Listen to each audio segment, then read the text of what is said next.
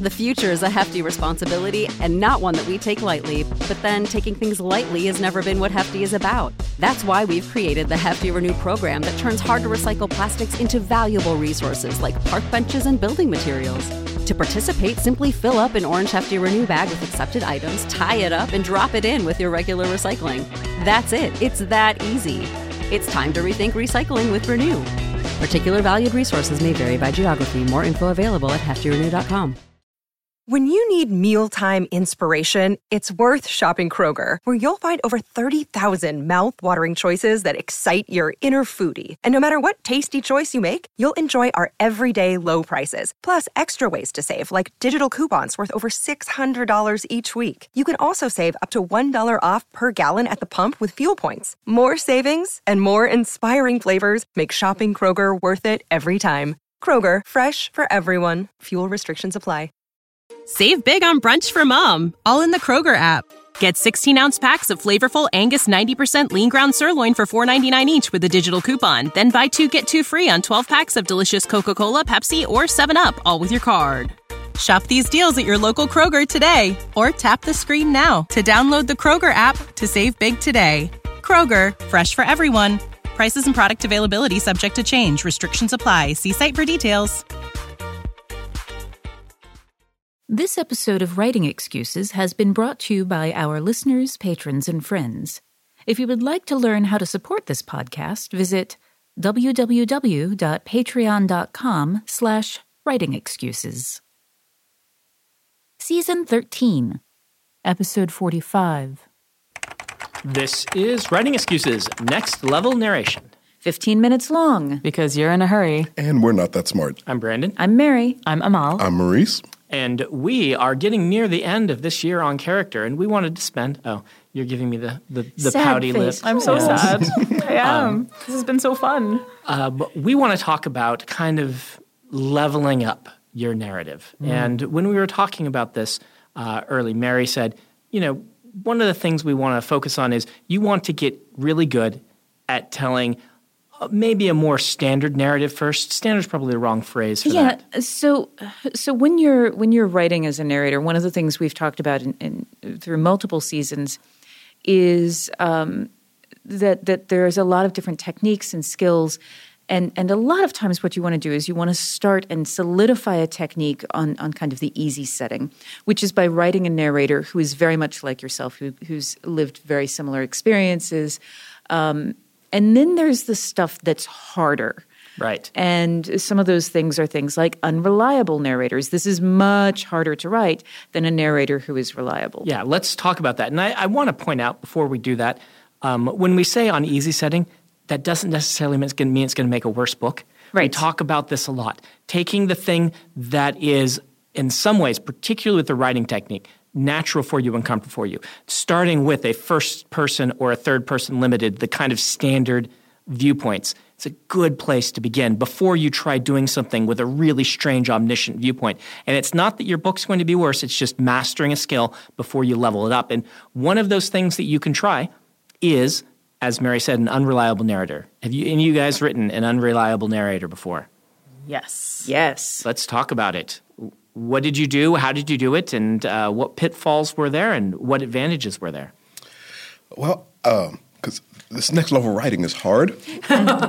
Really? yeah. And uh, um, so what happened? How did, how did this come about? So I love writing short stories. And and one of the main reasons I love writing short stories is I get to experiment with different forms. And so I can like, it's like failing in the privacy of your own home. Um, and so recently I've tried this, un, an unreliable narrator. So I've only tried this like within the last couple months has been me, me trying this. And um, and so the story is, uh, is uh, about this woman who's experienced some trauma and has kind of fractured her psyche. And so she is trying to progress through her, her, her current day. I mean, uh, um, she's trying to uh, you know push through her day while both simultaneously reliving the trauma and healing from it at the same time. Um, and so the, the story plays with time and how she's perceiving it and, and just events. So, like, the events are happening out of order, but the order is happening in which she's um, experiencing her healing. And so, so she's experiencing the story in the in the terms she needs to, in order to be healed. and it's, it was a, a tricky thing. And, and, it was one of those things. Now, don't get- I'd been studying uh, Kelly Link. I'd been, I read like a, a lot of Kelly Link stories. Um, just to sort of, you know, I'm like, all right, it's time to level up. Who, who I need to read, and so she was one of the people who I was studying at the time to experiment with narration, experiment with form, um, and so, and that's when I just dove into into it that way. And it worked out. So far, so I uh, m- my my writers group were ha, were a little mixed on it because they were just well, okay. One lady said this story is on the verge of making sense, which has been my favorite criticism ever. Um, but but I know I'm, I'm I know I'm one draft away from having something I think might be really special. I love that. So the ways in which I've tended to write unreliable, unreliable narrators is is absolutely informed by the fact that I've been in academia for way too long. Uh, so there, I, t- I try to approach them from this idea of almost like um, breaking the fourth wall in theater, where you make your reader aware of the fact that they're reading something, uh, as opposed to so so that it, it rises to their minds like where is this information coming from, um, and you want to make like I, I want them to. I want them to eventually become suspicious of the person who's talking to them. Um, and the couple of cases I've uh, in which I've done it, uh, in one of them, there, I wrote a story called uh, um, "The Lonely Sea in the Sky," uh, which is about um, a planetary geologist who's been working on Triton, um, uh, d- specifically looking at the the Diamond Ocean, which for for real exists on Neptune. Uh, and uh, yeah, there's like an ocean of diamond on Neptune. It's like diamond in a liquid state. I am totally Googling this when we're out of the It is studio. so cool.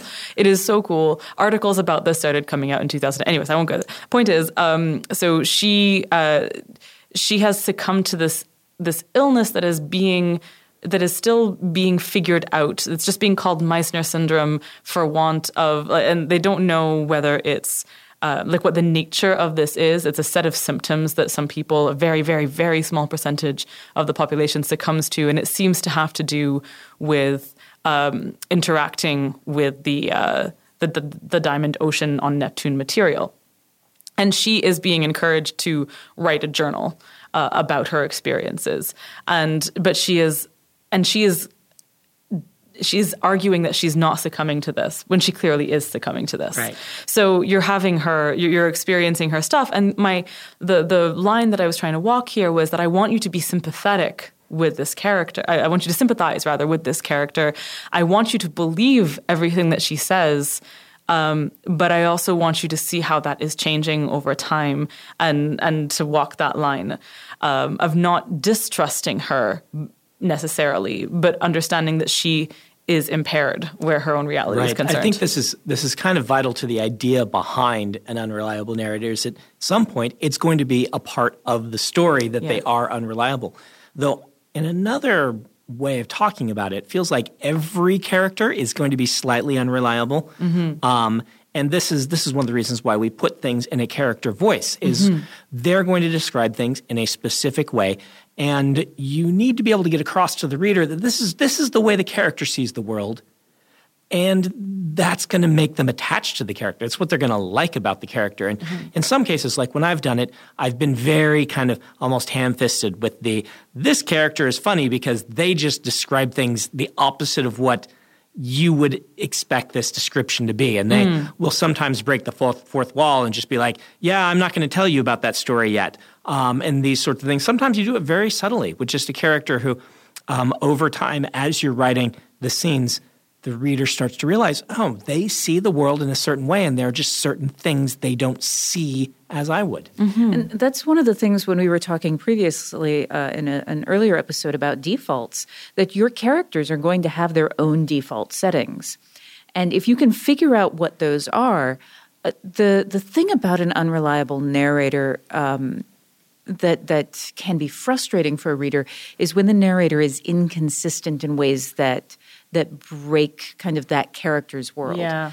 Uh, so so when you can figure out what their defaults are, that's going to tell you the places that they're going to lie, the reasons that they're going to lie, the ways those lies are going to take shape.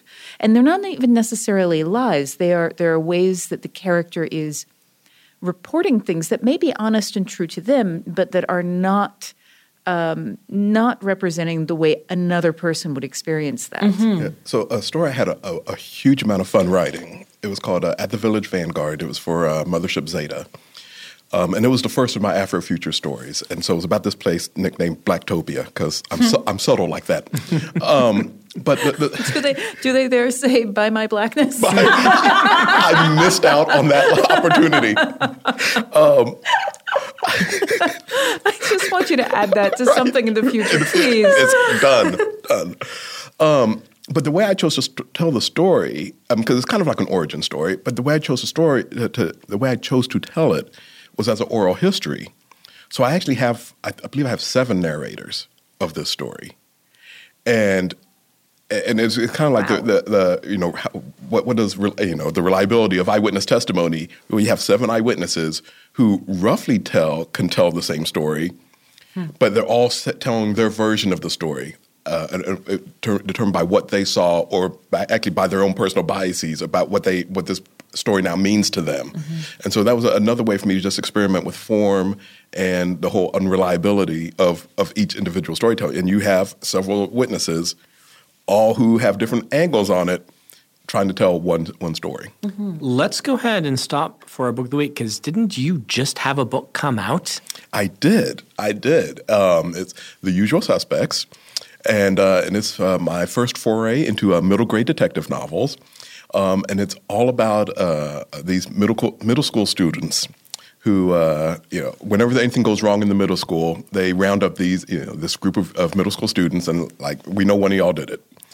Um, and that was actually the first, uh, uh, my first time, as well, speaking of interesting narrators, was using narrators who much younger than I am.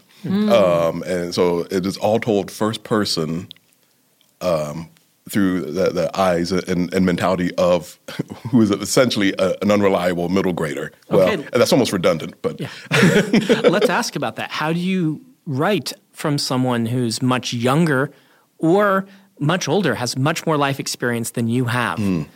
Well, in this case, at the time, uh, I had two middle grade students, and so and this is going to sound a little weird, but you know, I actually I record a lot, um, and so like I, there's times when I, I will just randomly record like my kids' conversations, and I and with the caveat of anything I hear, you can't be punished for. So there, there's always that I, I throw out there, but I, I literally I'm studying how they speak to one another, how they speak to their friends, and so that I can like just really get uh, into their, their headspace. And being a middle school teacher helps because then I just hear I hear students speak all the time uh, to one another and how they interact and everything like that. So, um, so I'm so.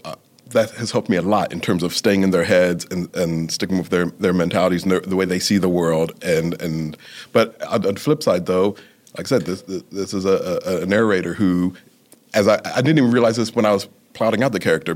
Part of him being so intelligent, he has like a streak of paranoia to him. Um, and so now, so he's still making observations about the world, but you know, you realize, you know, this this dude's a little paranoid, you know, right, and little, little things like that. Well, that brings us into another topic I want to talk about um, writing people whose brains are wired differently than your own. Yeah, so I just wound up doing that in the uh, the Lady Astronaut books. Um, Elma is uh, has has uh, anxiety. Um, she she specifically has um, a social anxiety disorder. So she gets really like being the center of attention in a large group makes her really uncomfortable.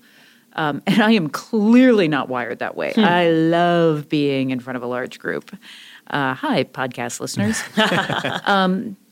but I, I do know what it is like uh, to be anxious about something. I have had anxiety and panic attacks, um, and and the ones that I was having were because uh, I had been um, sexually harassed by my boss for three years. So it's a totally different circumstance, but the physical symptoms are very symptom- similar. So what you what I wound up doing was extrapolating from what I knew.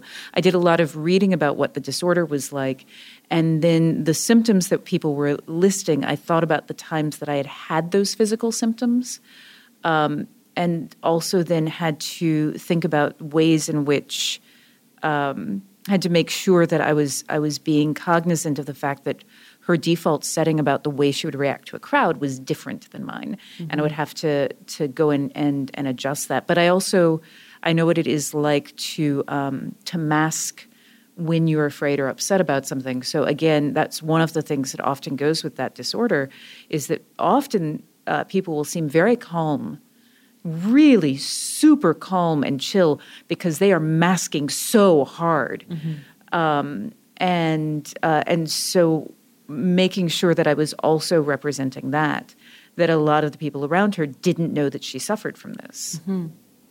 I wrote a story called uh, "The Singing Fish" for the uh, it's called the, the, Thackeray T. Lambshead Cabinet of Curiosities, mm. um, uh, and uh, I it was it was a story that I was um, solicited for at very very short notice. It was one of those, and it, it was it was a huge break for me. Uh, it was like Jeff Vander, Jeff and Ann Vandermeer um, in, invited me to this, and I think I had something like two weeks in which to turn around a story. And um, this was a an, an ekphrastic collection. Like they they they had a piece of art that they wanted me to write a story for that was appearing in this book. Um, and it was literally of like a a fish standing on its tail and and singing while uh, a, a, very puzzled man looks at it uh, and stuff. So um, I ended up writing a story that was about uh, about critics and art, uh, but I. I can't. I'm trying to remember now how this even came about. The one of the characters in the story. It's basically um, a story that's a, a, a, bit of an of a biography of a woman I made up who was an artist who who drew this painting drew this painting, who, who drew this pencil and ink sketch. Um, and uh, you do underdrawing before you paint. There, yeah. there you go. Yes. um, so, uh, so I wanted to make a story about the artist who did this. Um, and I, I, genuinely cannot remember. It was I fell down a wiki hole. Must have been what it was, and um, I gave her Alice in Wonderland syndrome, uh, which is uh, a thing where I think people are not quite sure why it happens. I think there's, um, I think it might be a physio- physiological thing that comes from having pressure on the brain, but your perceptions get fundamentally altered so that um, the shapes and sizes of things relative to each other shift drastically. So things that are things might seem very, very, very small or very, very, very big.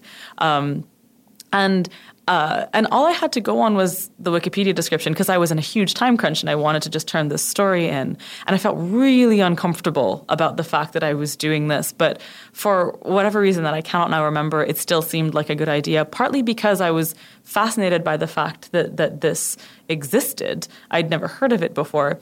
So I just I tried very hard to imagine what it would be like and ended up writing it into the story, um, but wrote it also from I, what I tried to do to make up for the fact that I didn't actually know what this was like um, was to have it ironically be in first person, be like have her write diary sections where it was her voice, so that I could at least have a whole rounded character who had a voice, and this was just something that happened to her uh, sometimes that she experienced to try and compensate for that lack of knowledge. And as it turns out, one of my closest friends has Alice in Wonderland syndrome, which oh. I, I, only learned years after having written the story.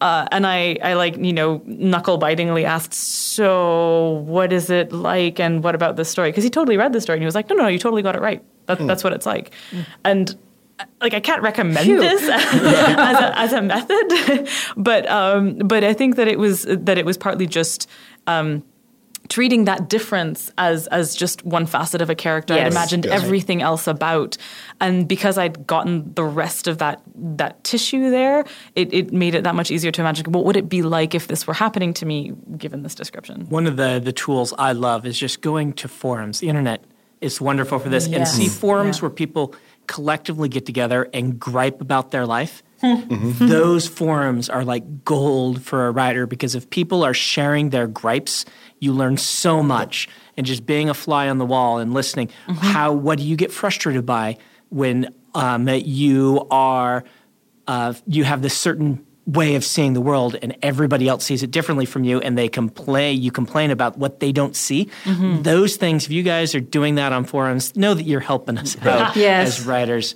yeah well there's another thing because uh, when uh, when I was writing uh, Buffalo Soldier, one of the early uh, edit notes I got back was, "Well, you ha- have this child; he's neuroatypical, um, but we'd like to hear more from from that from, from that character." And, and I was a little nervous because I was just like, "Well, how am I going to do that?" I'm, I'm, obsessive about dialogue, and so I was like, "How am I going to get this dialogue right?" YouTube is an un. Mm. I mean, that, that YouTube is, is like the writer's best friend and it gets underutilized as far as I'm concerned because I, I, googled, you know, conversa- I, just randomly conversation with uh, autistic children. There are tons of, of, of, of videos of mothers who just upload conversations with their autistic children so they can show other mothers, you know, because everybody thinks that, you know, they're isolated and alone. And then this is a good way for people to just go, hey, you know what? We're all in the same boat. Here's what we're going through. What are you going through? it was a good way to just observe conversations and study those conversations so I could, you know, very much just get the conversations right. I'm, I'm going to throw in one cautionary thing, which is that once you've figured out how a character is going to behave, um, it's very easy to take those characteristics and carry them forward to your next work as a default. Mm-hmm. Uh, so don't, like, if you've got a character who has anxiety, um, say, you know, I did, who she was a mathematician.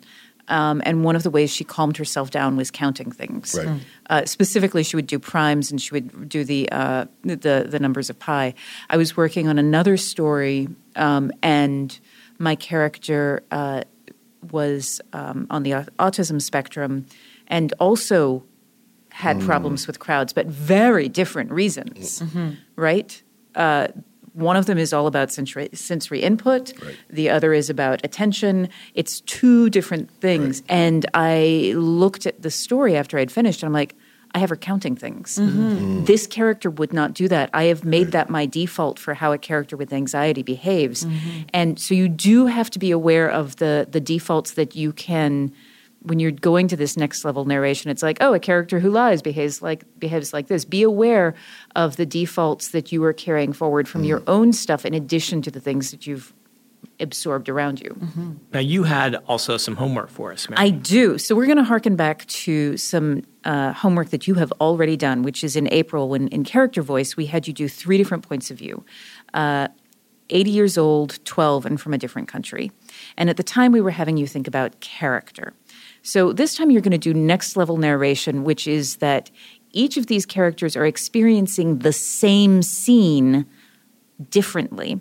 So this is the Rashomon effect, hmm. that some of them are telling you information that the others are not telling you because they're lying. So at this point, you're dealing with two different aspects of narration. One is that these characters are different from each other, so we need to be able to tell that. And the other is with their default settings and what is important to them. Some of them are lying, and figure out which pieces they're lying about and why. All right. This has been Writing Excuses. You're out of excuses. Now go write. Writing Excuses is a Dragonsteel production, jointly hosted by Brandon Sanderson, Dan Wells, Mary Robinette Kowal, and Howard Tayler. This episode was mastered by Alex Jackson. Save big on brunch for mom, all in the Kroger app.